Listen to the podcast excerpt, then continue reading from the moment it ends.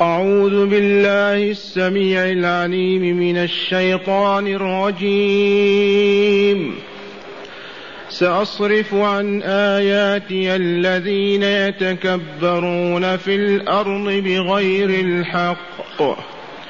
وإن يروا كل آية لا يؤمنوا بها. وإن يروا سبيل الرشد لا يتخذوه سبيلا.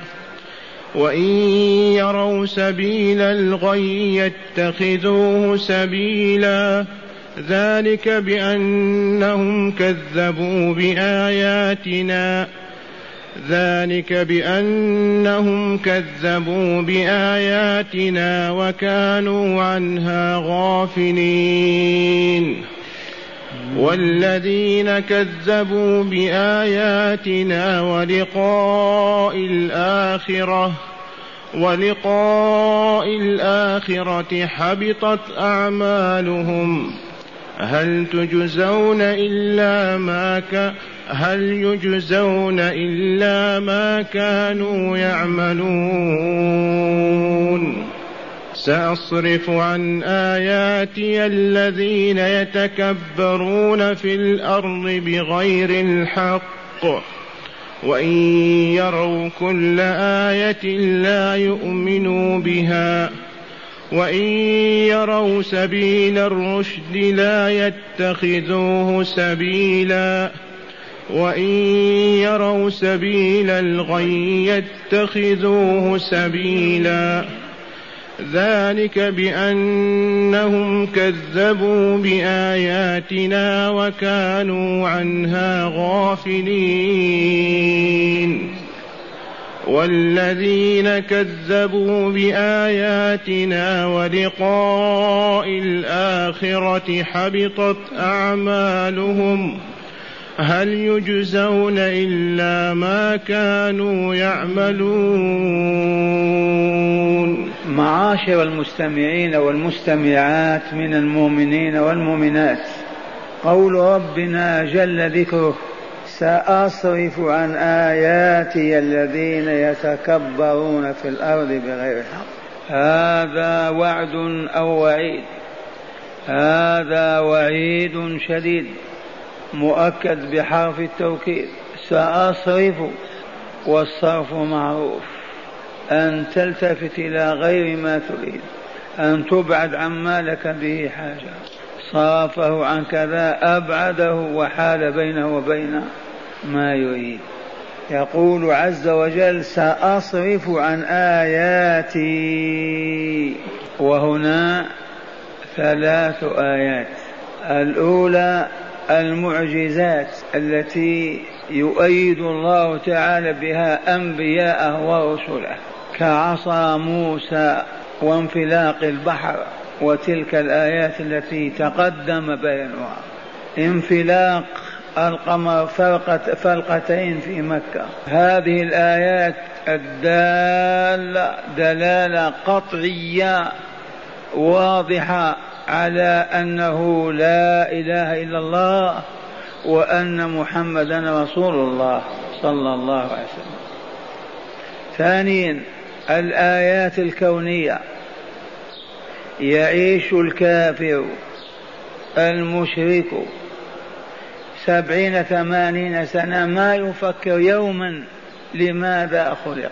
ينظر إلى الكون حوله لا يقول من خلق هذا الكوكب من أوجد هذه الشمس من أوجد هذا العالم من أوجد هذا الإنسان من فرق بينه وبين بعضه البعض وميز بين كل إنسان وآخر.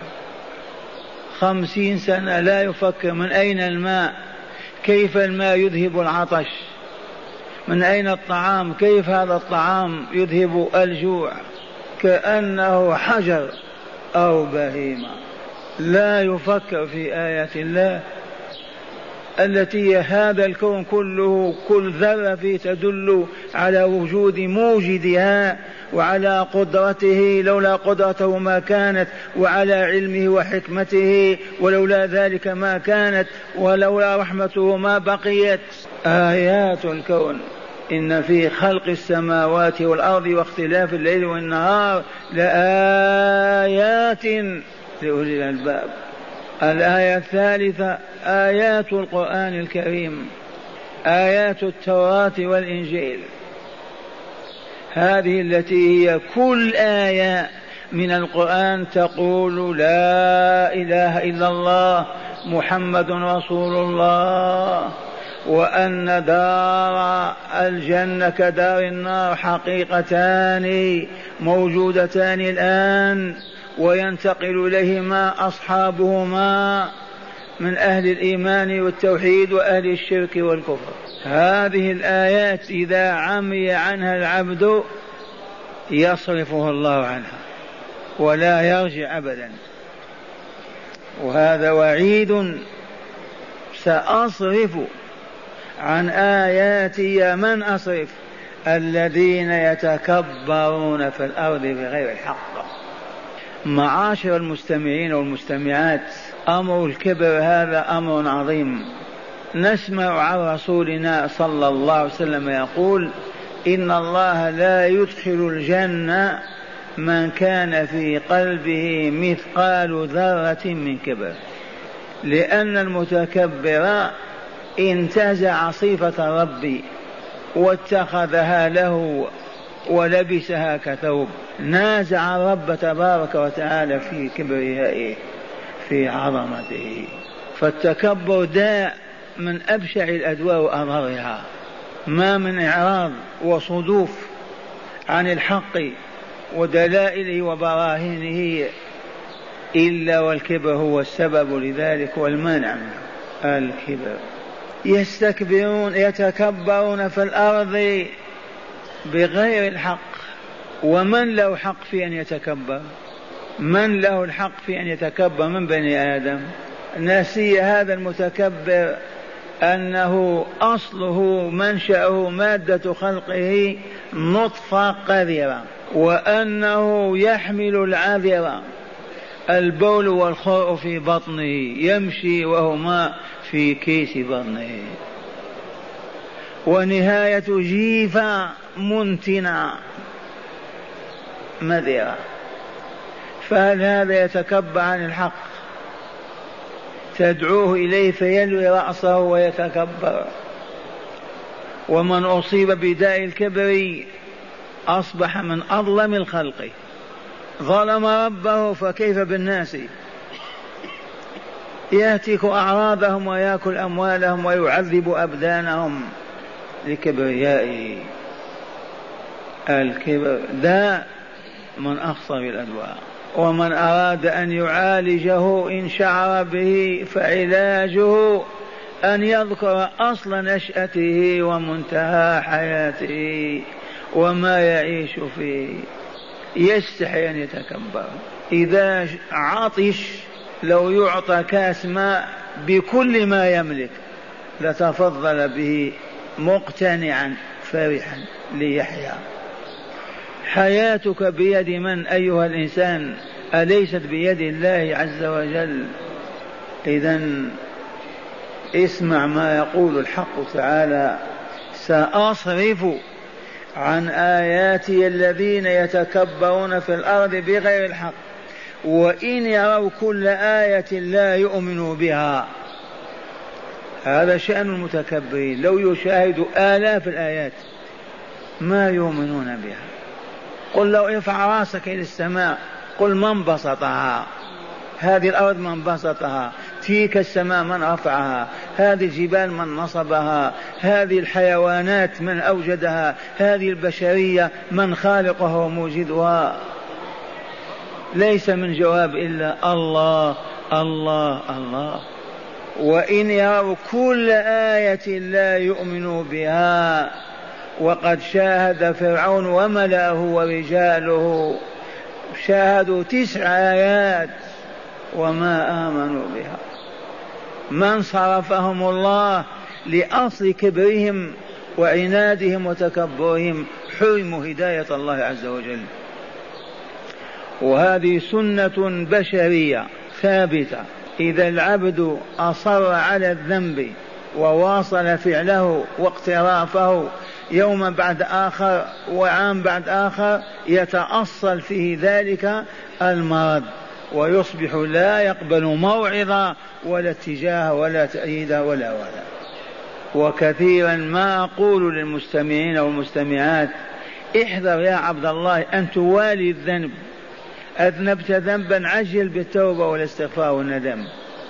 أما أنك تعيد الذنب وتكرره عام بعد عام يتأصل فيك ويصبح غريزة من غرائزك وطبيعة من طبائعك.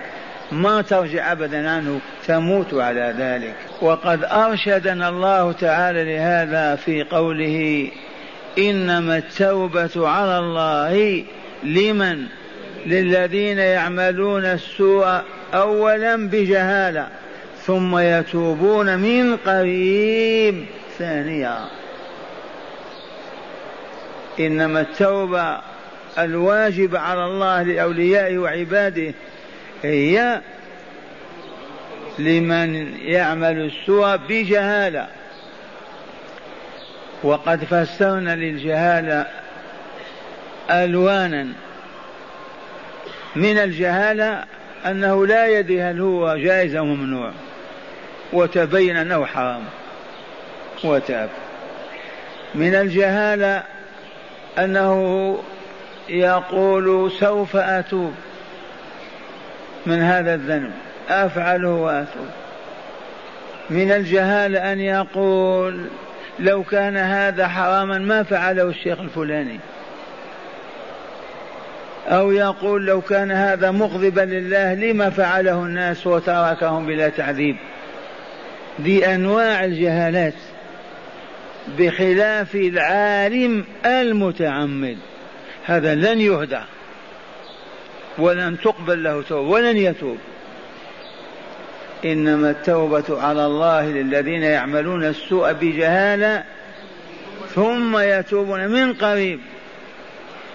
ونقول الأطباء الذين عالجوا البشرية وعرفوا أدواءها وعلاجها فيه أمراض إذا مرضها العبد ولم تعالج منه وتأخر العلاج يقولون له لا علاج.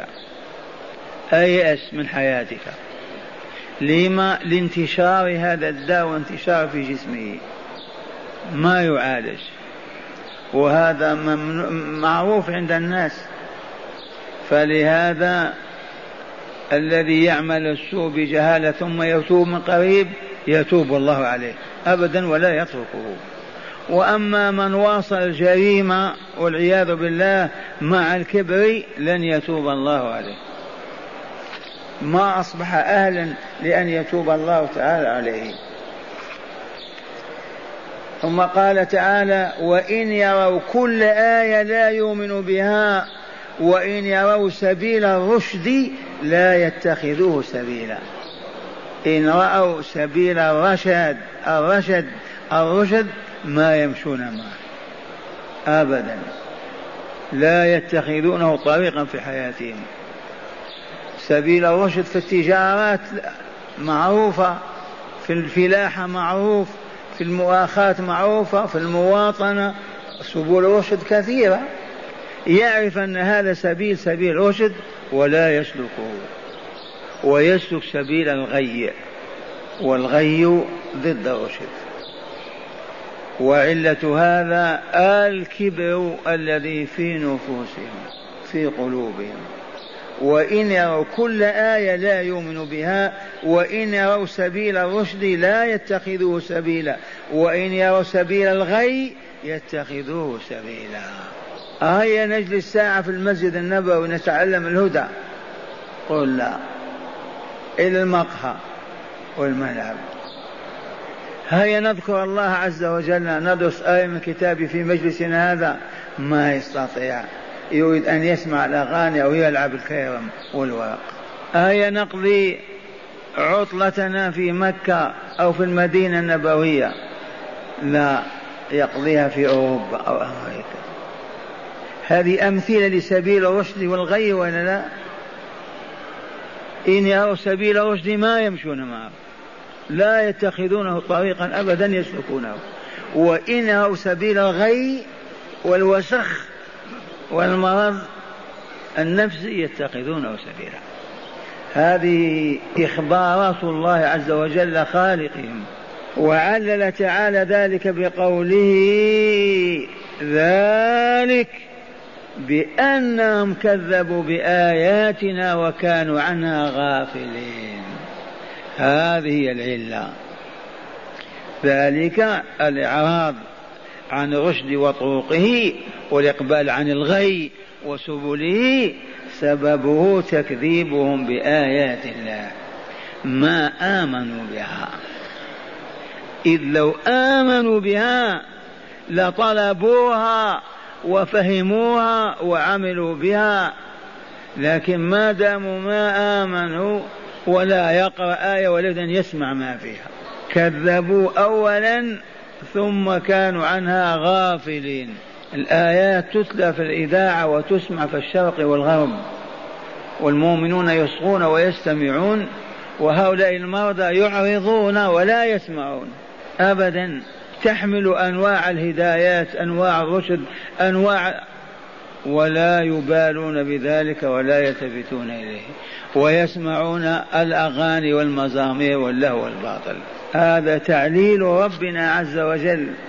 ذلك الإعراض عن سبل الرشد والانغماس في سبل الخبث والشرك والكفر بسبب أنهم كذبوا بآياتنا القرآنية. التي أوحاها الله إلى رسوله وألهم المؤمنين حفظها وهي في صدورهم وهي آيات تحمل ماذا؟ القرآن ماذا يحمل؟ والله لا يحمل كل خير. لا يمكن أن تفتقر أمة القرآن إلى شيء لا يوجد في القرآن. في السياسة الخاصة والعامة في الاقتصاد كما تقولون في ماذا؟ في الجهاد في البطولات في الحروب في كل شيء في الحياة. القرآن مملوء به. والآيات يقول تعالى ما فرطنا في الكتاب من شيء وأنزلنا إليك الكتاب لتبين للناس ما نزل إليهم ولعلهم يتفكرون لكن انظر وفكر هل أمة الإسلام مقبلة على القرآن تدرسه وتفهم ما فيه؟ هل جاءك مؤمن قال علمني معنى آية اقرأ علي آية ترقق بها قلبي ونسمعها؟ هل جلس إنسان تحت ظل شجرة وقال لمن مر به تعال من فضلك أسمعني آية؟ أو جلس على كرسيه في دائرة عمله وقال تعال يا فلان اقرأ علي شيء من القرآن.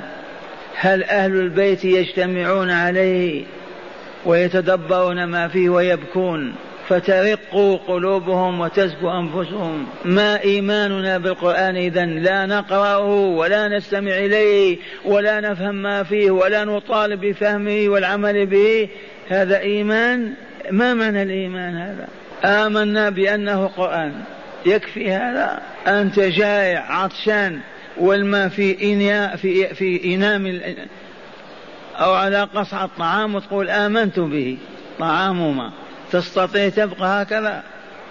وإذا تقبل عليه تشرب وتأكل. أو ما فهمتم هذه اللغة. أنت جوعان عطشان والماء أمامك وتقول آمنت بهما. ولم تذهب لتشرب منه؟ تصدق في أنك تؤمن ماء أو ما فهمتم. جوعان والطعام أمامك وتقول آمنت بأنه طعام ثم ما تقبل تأكل منه؟ يعقل هذا الكلام ما يعقل. فلو آمنا بأنه كلام الله لتعرفنا إليه وحببنا وحببناه واجتمعنا عليه ليل نهار لنعرف كلام ربنا. أكثر من 800 سنة قرابة الألف سنة ثلاث أرباع الأمة الإسلامية معرضة عن القرآن. ونستثني أنهم يجتمعون عليه ليلة الموت سبع ليالي ثلاث ليالي حسب غنى الميت وفقره. يسمعونه فقط. والذين يقرؤون القرآن يضحكون أيضا ومنهم من يدخن أيضا. إي نعم هذه هي أمة القرآن. ذلك بأنهم كذبوا بآياتنا وكانوا عنها غافلين. لا يذكرون ولا يفكرون فيها ولا يهتمون لها ولا ولا ولا. ثم قال تعالى خبر ثاني. والذين كذبوا بآياتنا ولقاء الآخرة. ما لقاء الآخرة مع من اللقاء؟ مع الله جل جلاله وعظم سلطانه. مع من هذا اللقاء؟ لقاء الآخرة. لقاء العبيد مع إلههم وسيدهم. للحساب الدقيق والجزاء الوافي الكامل. هؤلاء الذين كذبوا بآياتنا أولا وبلقاء الآخرة ثانيا. وأنتم تعرفون أن الإيمان بالكتب كالإيمان باليوم الآخر. من أركان الإيمان ولا لا؟ أركان الإيمان ستة. الإيمان بالله وملائكته وكتبه هي الآيات ورسله من أنزلت عليهم واليوم الآخر وهو آخر يوم في هذه الحياة ثم الدخول في الحياة الآخرة التي لا نهاية لها. والذين كذبوا بآياتنا ولقاء الآخرة ما لهم؟ أخبر عنهم. قال حبطت أعمالهم. سواء بنوا القصور أو شادوا العمارات أو غرسوا المزارع أو ألفوا أو فعلوا قل ما شئت لو كانوا كفرعون. هؤلاء حبطت أعمالهم. لا يعطون عليها أجرا ولا ترفع لهم بها درجة ولا يثابون عليها بحسنة كلها هبطت وحبطت. لأنها قامت على أساس الشرك والكفر. حتى لو عتقوا العبيد لو بنوا مثلا الدور لو عبدوا الطرق لو بنوا المستشفيات لو عالجوا المرضى والله لكل ذلك حابط هابط باطل. ما داموا غير مؤمنين وغير موحدين.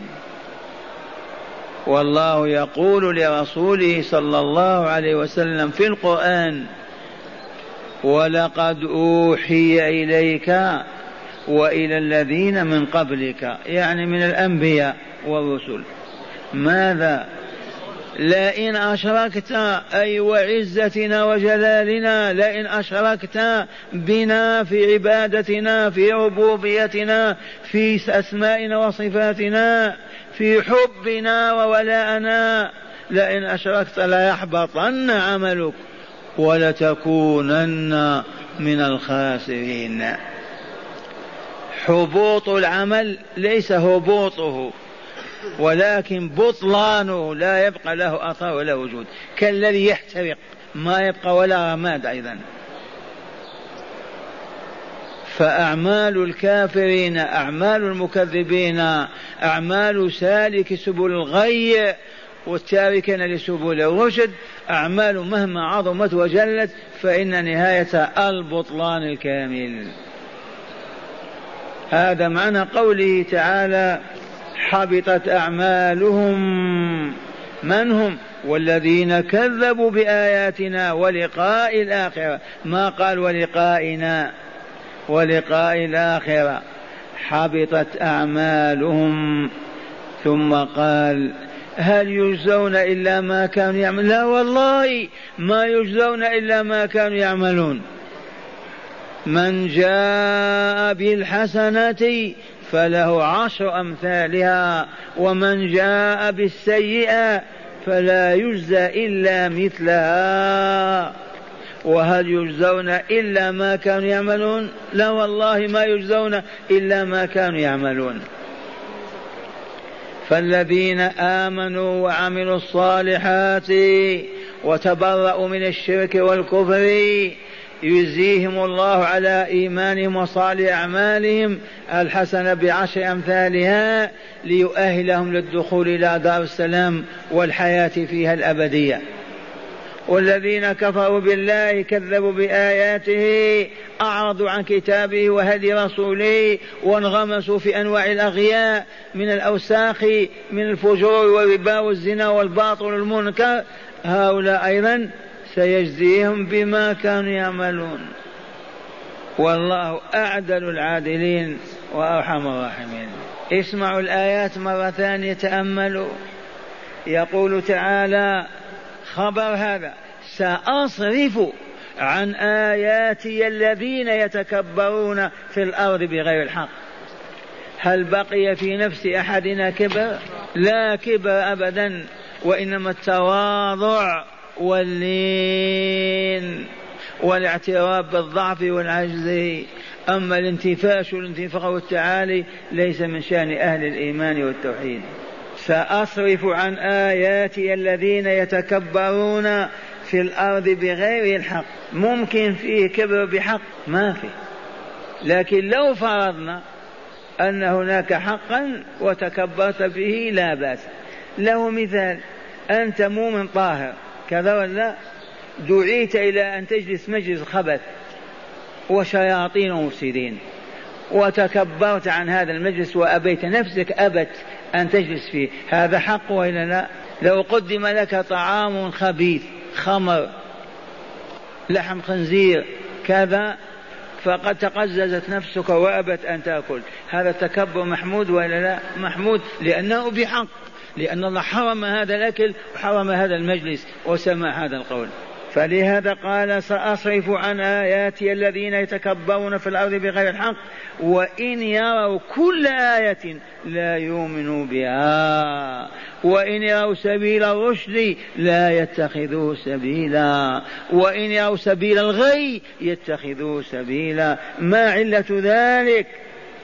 وإن يروا كل ذلك بأنهم كذبوا بآياتنا. هذه العلة هذا المرض. لو آمنوا بآيات الله لقرأوها وفهموا وعملوا بها وما وقعوا في هذا الباطل. كذبوا بآياتنا وكانوا عنها غافلين. لا يبالون بها ولا يبحثون عنها ولا يفكرون بها.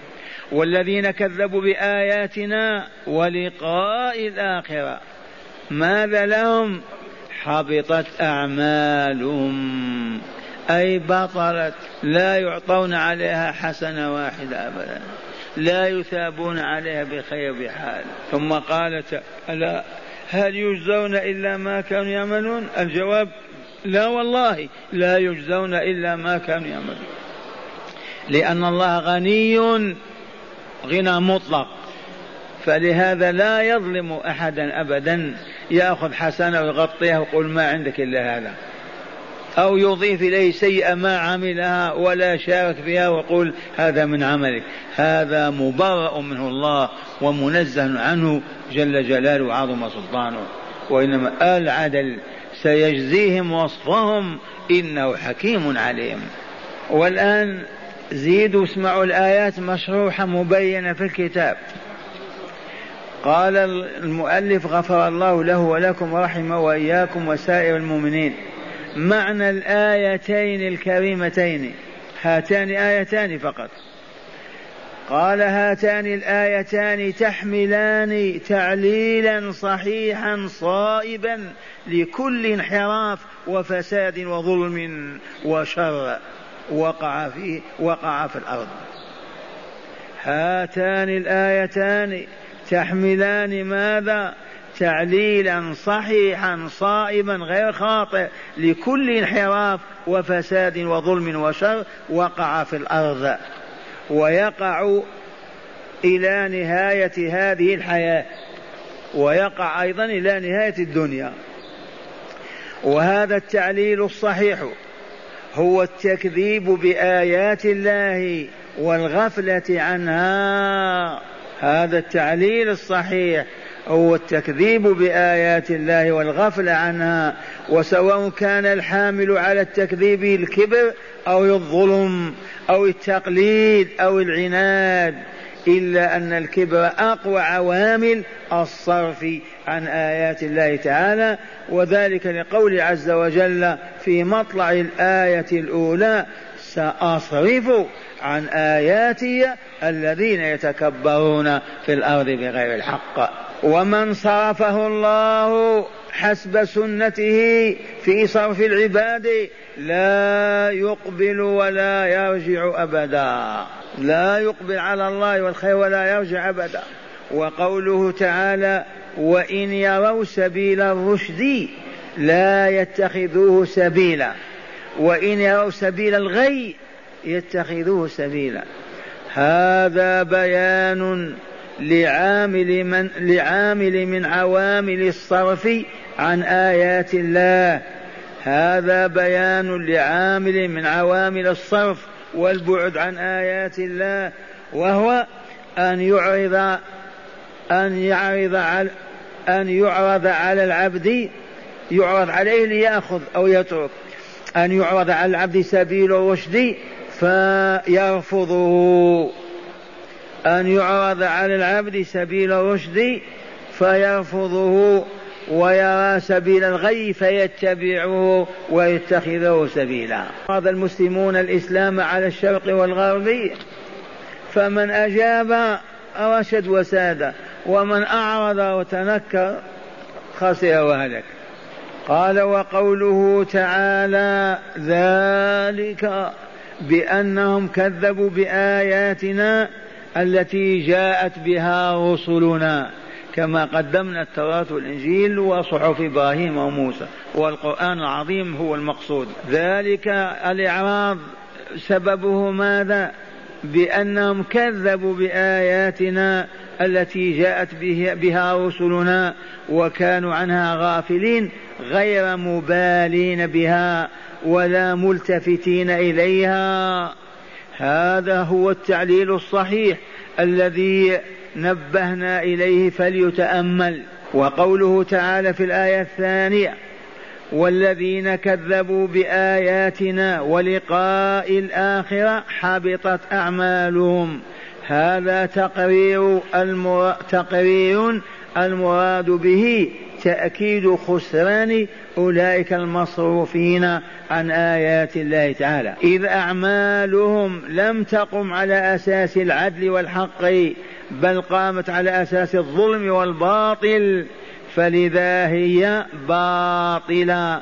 من جهة فلا تكسبهم خيرا ومن جهة أخرى فهي أعمال سوء سوف يجزون بها سوءا في دار الجزاء وهو عذاب الجحيم والعياذ بالله. ولذا قال تعالى هل يجزون إلا ما كانوا يعملون؟ أي ما يجزون إلا ما كانوا يعملون من السوء. قال وعدالة الله تعالى أن من جاء بالسيئة فلا يجزى إلا, إلا مثلها فقط بلا زيادة. وهم لا يظلمون. ومن جاء بالحسنة فلا أشر مثلها فهمتم معنى هذه الآيات؟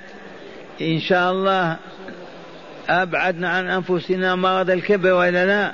لا تتكبر أبدا. عفر وجهك في التراب ساجدا راكعا ولا تبالي. احشر نفسك في زمرة الفقراء والمؤمنين ولا تتكبر. اعرف حاجتك إلى ربك وضعفك فاطرح بين يديه وتمسكن. أما التعالي انتفاخ الانتفاش من أجل المال أو السلطة فهذا هو المرض الخطير. ثانيا لا إعراض عن كتاب الله. يجب أن نقرأه أن نجتمع عليه أن نتدبره أن نسأل عنه أهله. كيف نحفظ؟ كيف نعمل؟ كيف نفهم؟ كيف نطبق؟ قال والآن هداية الآيتين الآيتين. قال من هداية الآيات أولا بيان سنة الله تعالى في صرف العباد عن آيات الله حتى يهلكوا كما هلك فرعون وآله. كيف صرف الله العباد؟ الذين استكبروا وتكبروا وكذبوا وأعرضوا لا يهديهم الله. يصرفهم عن الحق. وضربنا لهذا مثل إذا استشرى الداء في الجسم ما يعالج. إذا بيان سنة الله في صرف العباد عن آيات الله حتى يهلكوا كما هلك فرعون وآله. ثانيا من أقوى عوامل الصرف عن آيات الله الكبر. من أقوى عوامل الصرف عن آيات الله الكبر. أهل الكبر يعيش خمسين سنة في المدينة والله ما يجلس في حلقة. يتقزز أن يجلس مع الفقراء أو يسمع كلام الله. هذا مثال في العالم بأسره ويجلس في مجالس الباطل ويفرش وهو فرح أيضا مسرور ما سبب هذا؟ الكبر. هل عرف أنه متكبر؟ ما عرف. ما سمع بالكبر.